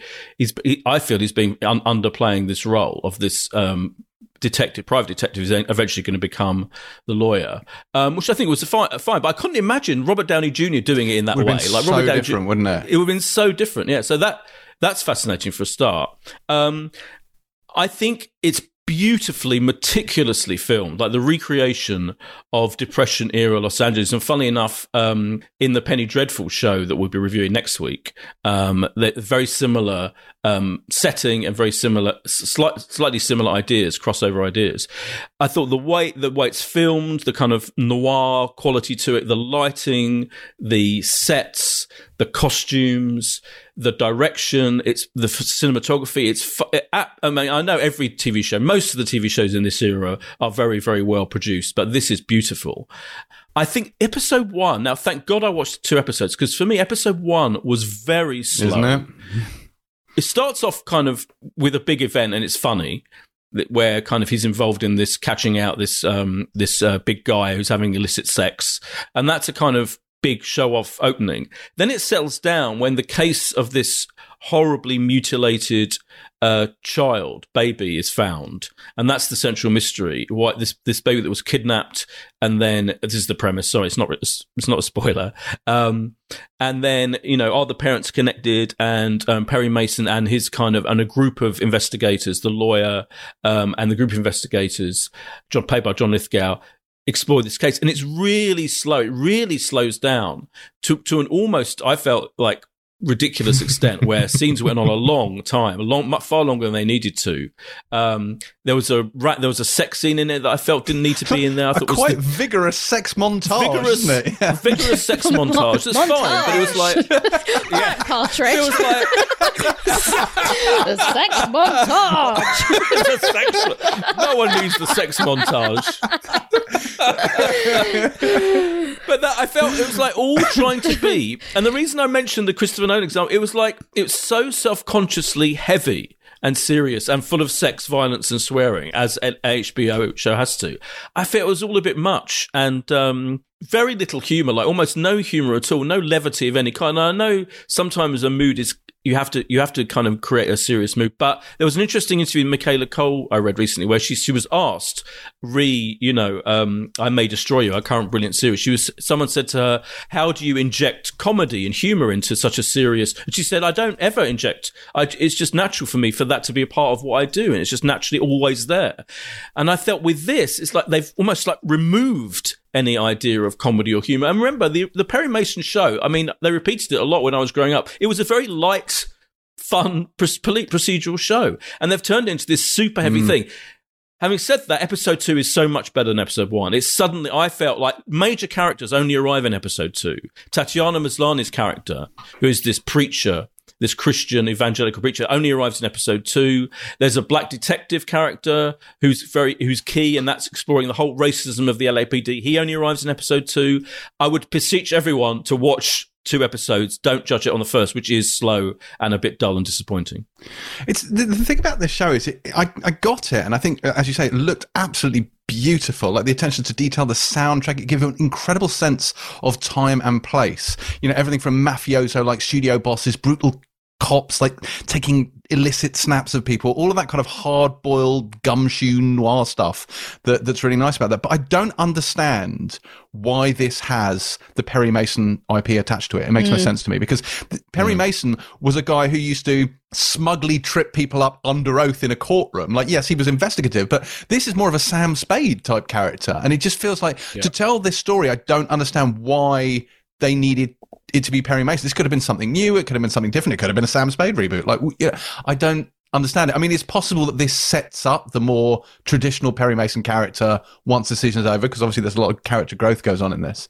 Um, but as you say, the first episode of this is painfully slow. Like the cold open that sets up the case. Certainly, if people are expecting this to be a case of the week type thing, like between the cold open that sets up the case and that case actually becoming part of the plot, about half an hour goes by. Like it's incredibly mm. painfully drawn out. um, you know, obviously, very much enjoyed the shagging montage, but um, you know, yeah, I, I, I like this, but I, I don't know why it is if that makes sense. Terry, you, were you a Perry Mason fan? Um, yeah, you do I mean, love your procedurals. I so. do like my procedurals, and you're right in that it, it shares pretty much no DNA with Perry Mason whatsoever. and it is weird that they just didn't do a different thing or, or not call it Perry mm-hmm. Mason. Mm. But I probably was slightly warmer on it than you two. I just thought it was so beautifully done, like remark, like actually one of the most beautiful pieces of mm. television ever. It's so meticulous, like Boyd says.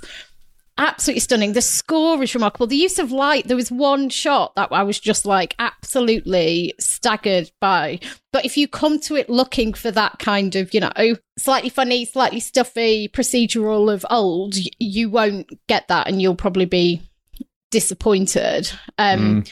But I, and I think Matthew Rhys is just extraordinary. Like, as you say, he is very internal but I really liked that. He's so quiet and haunted, um, full of soul, full of pain, full of like I, you know, this tapped all of my kind of misery boxes, quite frankly. Um, so, so, I kind of could forgive the. And you're right about the pace; it's definitely slow but I could kind of forgive it because I was so captivated by him and the sense that, mm. you know, there will be, as you say, more layers revealed as the series progresses. But where he begins as this kind of, you know, broken, haunted, haunted man, I really bought that and I really bought him. I just think he's phenomenal. But th- yeah, this is not, you know, a, a, your quick fix hit of justice in an hour whatsoever. No.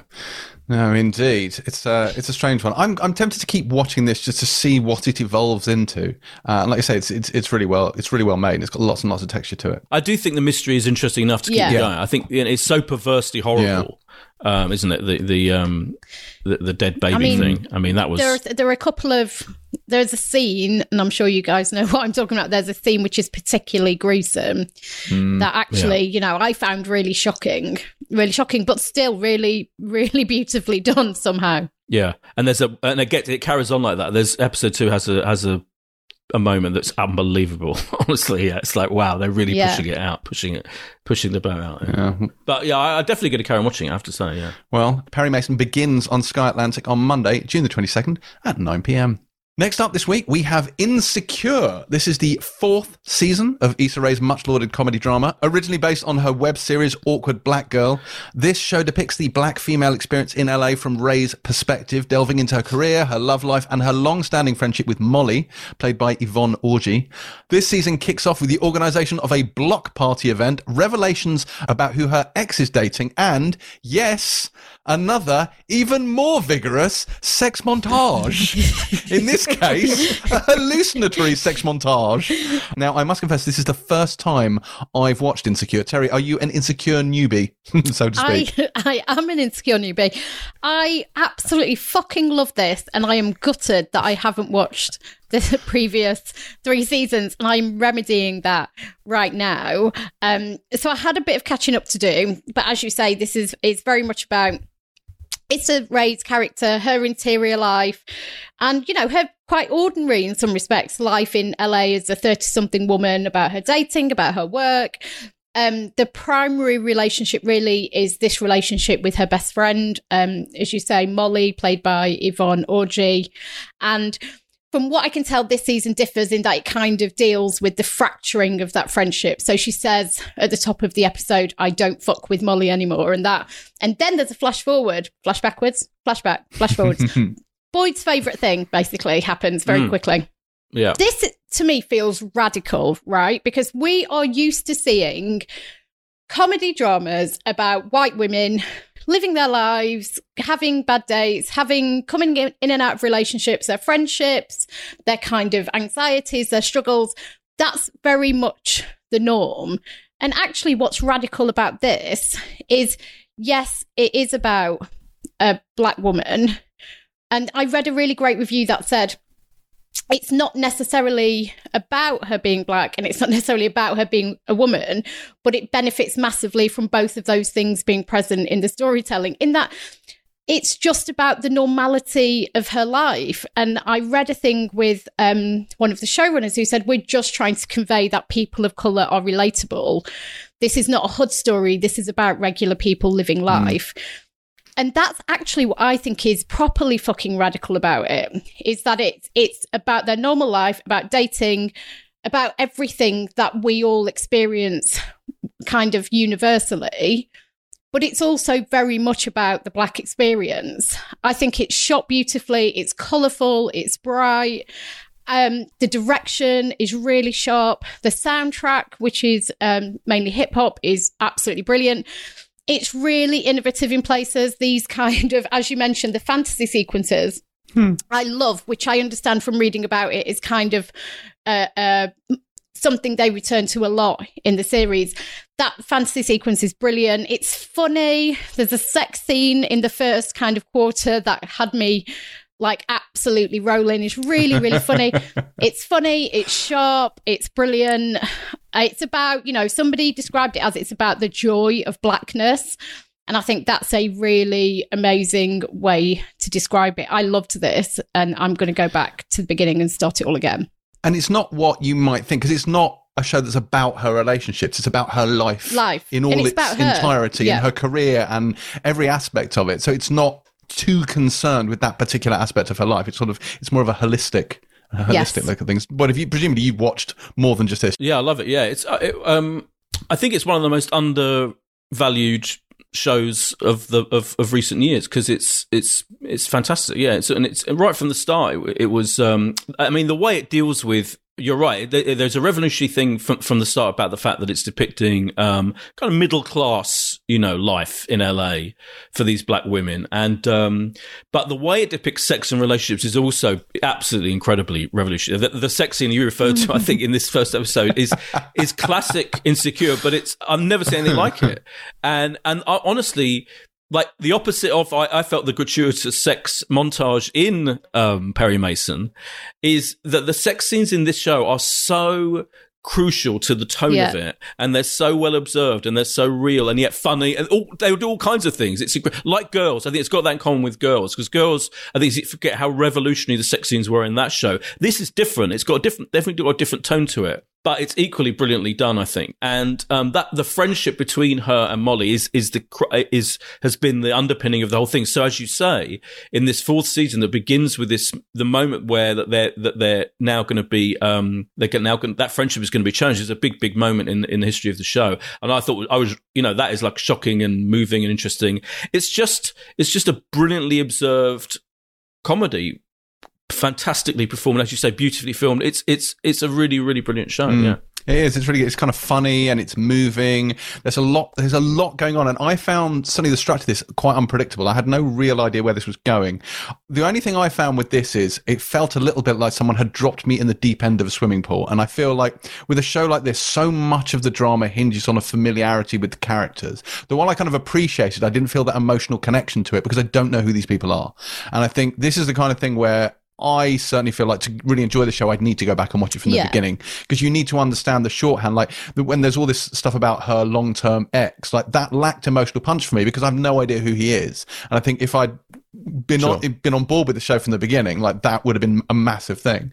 Uh, but yeah, so she's really, really fucking good, and she's you know she, this is her whole creation, isn't it? It's uh it's it's certainly one of these shows. I don't know what, what's its ratings like, boy. Does it get very good ratings? I know it's been critically acclaimed in the US. I think it does pretty well. Yeah, I wouldn't say not not huge, but I think it does pretty well for HBO. I mean, it's certainly you know the fact that it's it's now in its Well, fourth yeah, season that's is, a is very good evidence of that. How yeah, I think it does pretty well. Yeah, um, she co-created interesting with Larry Wilmore, who people who watch the Yeah. Daily Show will remember. He's a brilliant guy. I mean, he's he's he's often in um, he's often pops up as a kind of political observer on American chat shows and stuff. He's fantastic, and they they co-created it Mm. together. But you know, think about think about how many how many shows can you name that are centered on black women and being a black woman Mm. Yeah. in LA or Yeah. wherever at this point. It, it it just doesn't exist on television, and I think that's why to me it feels more radical than something like Girls, which.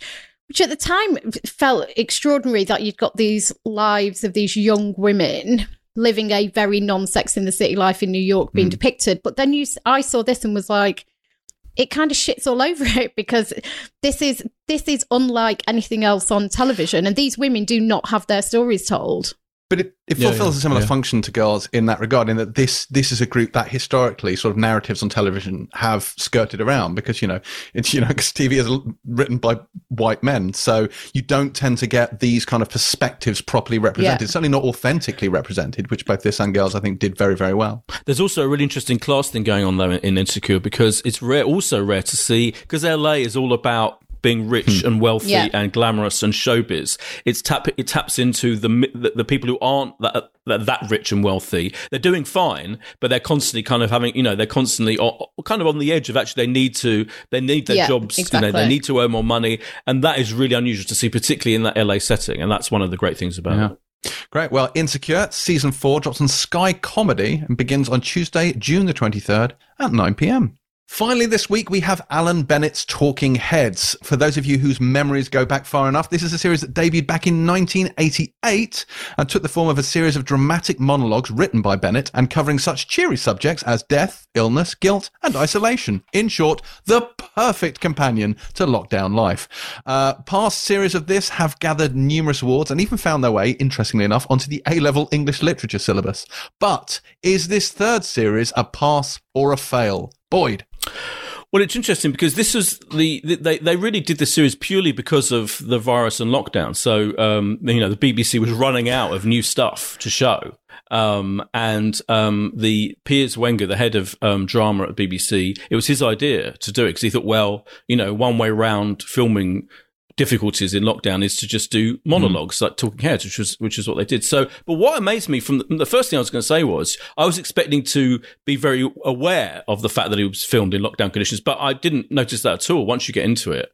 Um, it's kind of very cleverly filmed even though they are still it, it still takes the pure idea of one sole character in each one telling their story to, mostly to camera, you know, they, they wander around, they do stuff, they do the ironing, they do the washing up, but it still retains the purity of the original idea. And I remember watching these, you know, in, in, back in the day when they were first on, and they were at, they were legendary moments of TV in their way, as kind of historic and important as things like Big Brother we talk about, probably from Alan Bennett's point of view, more important than Big Possibly. Brother. But um, they were, you know, they were performed by likes of Judy Walters and Maggie Smith. They were mostly women, and they're still. I think there's only two males in the ten, two men's stories in the ten that they've done this time, and there's two new ones. So, by the way, so the the scheduling is quite confusing. They start on Tuesday with a double bill, one of which is a brand new episode, um, An Ordinary Woman, played by Sarah Lancashire, and the other is a classic episode, A Lady of Letters with Imelda Staunton.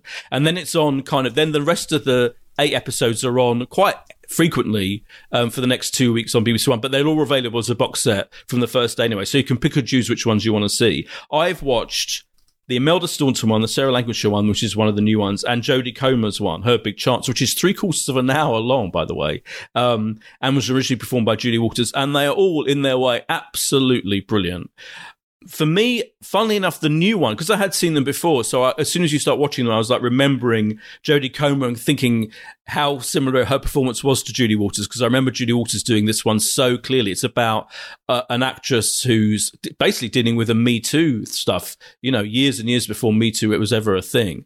Um, and she's brilliant, but I did keep thinking of Judy Walters. Imelda Staunton's phenomenal in A Lady of Letters, but the new Sarah Lancashire one is unbelievably great. I think this is, I thought, and this is exploring um, a mother's love for her son, and I won't say any more than that, but it's exploring a, the taboo. Alan Bennett's always interested in taboo sexuality, taboo relationships, just taboo ideas. I mean, The History Boys is built on a big exploration of that. Um, one, I think one of the greatest things he's ever done. And honestly, I thought Sarah Lancashire was unbelievable. I mean, obviously she's brilliant in everything, but as a sustained half an hour of her just doing it in all kinds of moods, like showing this woman's story, this woman's absolutely tragic, heartbreaking story. I thought it was one of the best things I've seen for a long time. So I'm I'm loving the whole thing. I can't wait to see the rest of them. But that one in particular just bowled me over. I, have I haven't seen that one. I saw the Jodie Comer one, uh, her big chance, which sucked me in immediately because it literally begins with her saying she once shot a guy in the back with a harpoon gun, and then references Crossroads. So you know, off to a winner yeah. really from the get go. So they're not. So that one was 45 minutes. So they are a varying length. They vary. Most of them are around half an hour, but that's the mm. longest one, I think. Yeah, the, the Jodie. Basically, they're one. split yeah. into sort of several acts. This one was in about I think five or six different acts, each one with a slightly different setup. First one shot through her bedroom window. There's another one in the dressing room. There's another one backstage on a soundstage. All filmed by the way, on the EastEnders set. Oh, were yeah. they? Interesting. Yeah. I think yeah. someone had mentioned that actually. Yeah. Yeah. Uh, but yes, it was. It's it's beautifully done, and she she plays it extremely well. I've not seen the Julie Walters uh, iteration of that particular play uh, because that's what they are, aren't they? They're one man shows. They're plays. Yeah. One man plays. Yeah. Um. But uh, yeah, really, really good, really effective. It, it did suck me in. I worried I would be bored frankly, by someone monologuing for 45 minutes. Although, given that that's more or less what we all do on this podcast, you are uh, slight hypocrisy well, there. you certainly do. Thank yeah. you, boy. Yeah. Thank you, boy. I could monologue for 45 minutes in a yeah. heartbeat. Um, but yeah, very good, very interesting, very different. I, this was this was a nice one. Terri, what did you think of it? So I watched the Sarah Lancashire and the Jodie Comer episodes. I think it's extraordinary, and it's funny because I fucking hate this lockdown shit. Like, oh, let's make some. I, I really hate it. I don't. I'm living in lockdown. I don't need to see other people living in lockdown. I need escapism. However, this is probably one of the things I've seen where it makes sense because they are monologues and there's this intimacy about just them and the camera and you that kind of it's it's the isolation we're all dealing with, the kind of, you know, interior lives we're all kind of reckoning with, all of that is is kind of unearthed and on display here. And it makes it really weirdly powerful at a time like this, I have to say. Um, I thought the Jodie Comer one was brilliant, but as you say, the Sarah Lancashire one just completely bowled me over. What a performance. Mm. Like, I can't get over the shifts she goes through mm. in that one episode, even between lines, just in the space of two or three seconds. The way she shifts dramatically is extraordinary. Um, I was slightly thrown by being on the EastEnders lot because yeah. I watch it, so I'm like, get out of like Peggy's front room. What are you doing? It was, yeah. it yeah. slightly threw me. Um, yeah. But I think it's I think it's genius. I think choosing this mm. point to resurrect these monologues and throw in two new ones to kind of take in where we are now. Yes, yeah, so I think it's one of the few things I've seen that actually really makes sense of lockdown and is made better by the fact It was done in lockdown. We're watching it in lockdown. Um, just incredible. And I think to your point, James, like these were originally made at a very different time. And I think we have little patience for stuff like this these days. It's one person, it's one camera, it's, you know, very, you have to concentrate and you really have to invest in the dialogue. And I think if, if you're used to like lots of, uh, lots of drama, lots of effects, lots of exciting things happening. That isn't what this is, but it is worth your time listening and watching and investing in this because the where you go over the course of one episode is just phenomenal. Yes, indeed. Well, these drop, as Boyd mentioned, on BBC One on Tuesday, two the first Tuesday, and then in an irregular barrage of episodes after that. Yes. Although they are also available on iPlayer, uh, so you can enjoy them there. Uh, anything else? Also out, boys. Do we have anything also out this week? What have we missed?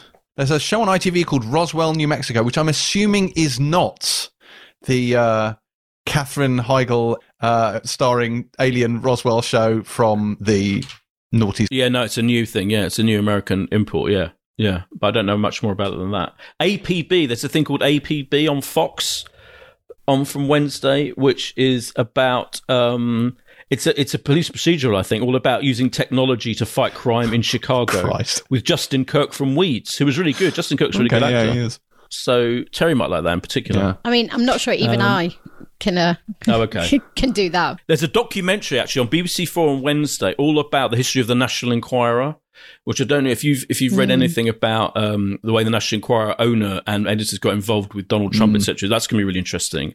That's on uh, BBC Four Wednesday nine o'clock. Scandalous, Ooh, the tabloid that, That changed sounds America. exciting. Feels a lot like something that both of you will be banging on about next week.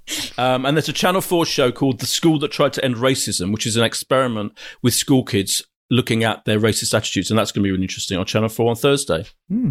There you go. Good stuff. Do we have a pick of the week? yes, insecure. I was going to say Talking Heads, but only because I'm used to Insecure. So, but yeah. oh, in which Insecure's case, I'll brilliant go with well. Perry Mason so we have the full spread. we didn't even fucking like Perry Mason. I know, but I like I like to be contrary, Terri. yeah, oh, You there- twat. that's true. Yeah. Yes. Right, time now before we go for a quick banshee where we recommend an old show that you may or may not have heard of. Terri, would you like to kick us off? Uh, sure.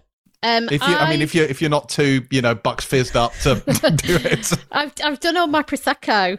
I do feel a bit Oh, drunk. no. And for Terri's banshee, she's picking Deep Space Nine. I'm choosing Banshee. Not really. um, so I would like to choose Strike. We haven't done Strike, right? oh, uh, well, actually, Strike technically is disqualified for being a banshee on the grounds that it is not finished and it is an ongoing series. What?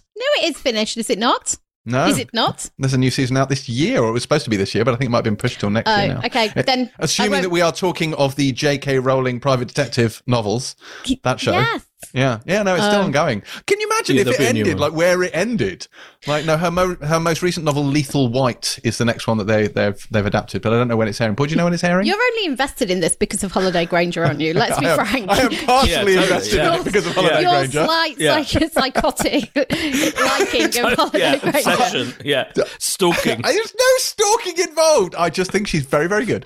But Tom, I have to say, Tom Burke, who I probably, when this started in uh, 2017, didn't give enough kind of recognition of. I think he is a phenomenal actor. He starred in The Souvenir, um, which was one of the best independent films of 2019. I think it was. I think it was 2019.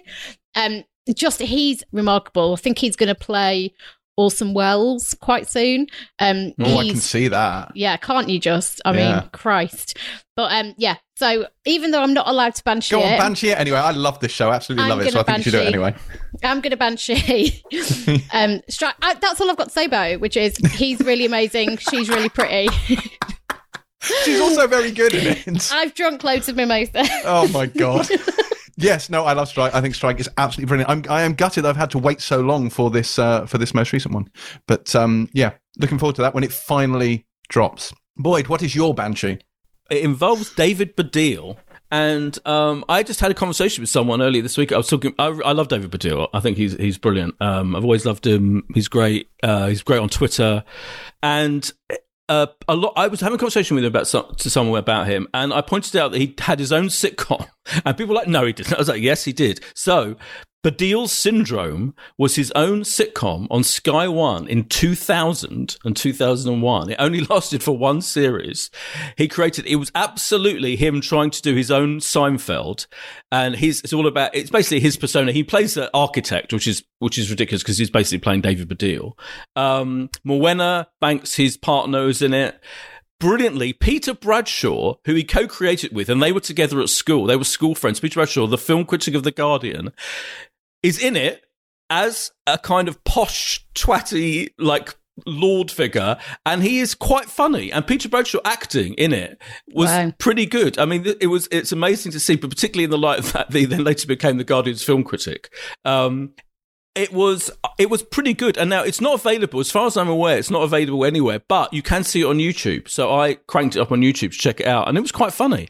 Um it is literally it's so obviously him trying to do seinfeld. That's a bit painful. And every now and then there's gags that don't work. But they're trying to do a proper gag a minute american style sitcom built around david baddiel's comedy persona. So baddiel syndrome yeah that's my banshee of this week. I have never seen that. of course not Um, my banshee is uh, it's, it's like a request actually this week. Someone asked me to banshee this, uh, and I did used to watch it though. I will say not religiously, and it is early edition. Do you remember early edition from the mid nineties?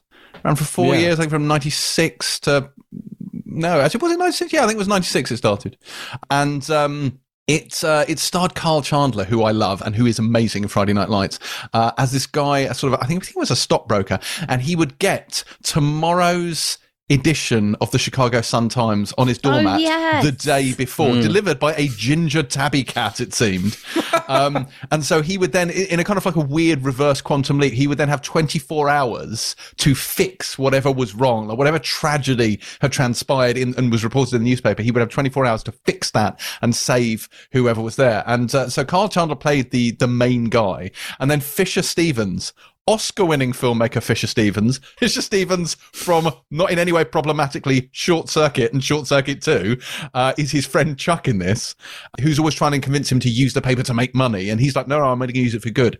Um, so it's a classic, you know, putting right what could have gone wrong procedural, but they, they try and sort of spin out the mythology of this. It goes on like he tries to like there's a sort of a he tries to to to track down who's giving him the paper, and it turns out there's a is it an organization? Do they have supernatural powers? How are they getting the paper? And there's a weird thing with a penknife where you're able to almost like pass on uh, the mantle of who's going to receive this paper over time. And when this show you know wraps up, he's kind of passed it on to this girl, uh, so presumably she is still getting the papers now. But yeah, it's it was a, it's an interesting format. It's not as good as Quantum Leap though; it shares a lot of DNA with it. But Kyle really really really charismatic and he's a lot of fun. So um, yeah, I remember this being quite good, but not good enough that I watched every episode of it, which I did with Quantum Leap. So should you feel the need, early edition. There you go from 1996. And that is it for this special Terri's birthday edition of the Pilot TV podcast, brought to you, sponsored by various types of mimosa. Uh, if you want to get Terri a present, then what she really wants most of all is a five star review on Apple Podcasts. So feel free to wrap one up and deliver it to her there. You can follow the birthday girl and we, her stalwart sidekicks, on Twitter and Instagram at Terri underscore White, at James C. Dyer, and at Boyd Hilton.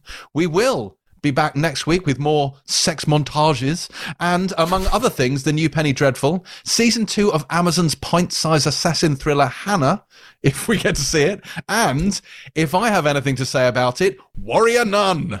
Until Yes. then, though, it's a fond farewell from myself, Boyd, and the birthday girl. Pilot out.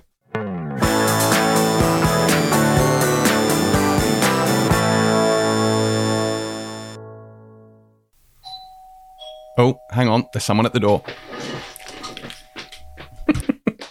his guitar picks Yeah, I was going to say, is that a groupie? Are you James Dyer, the Axeman?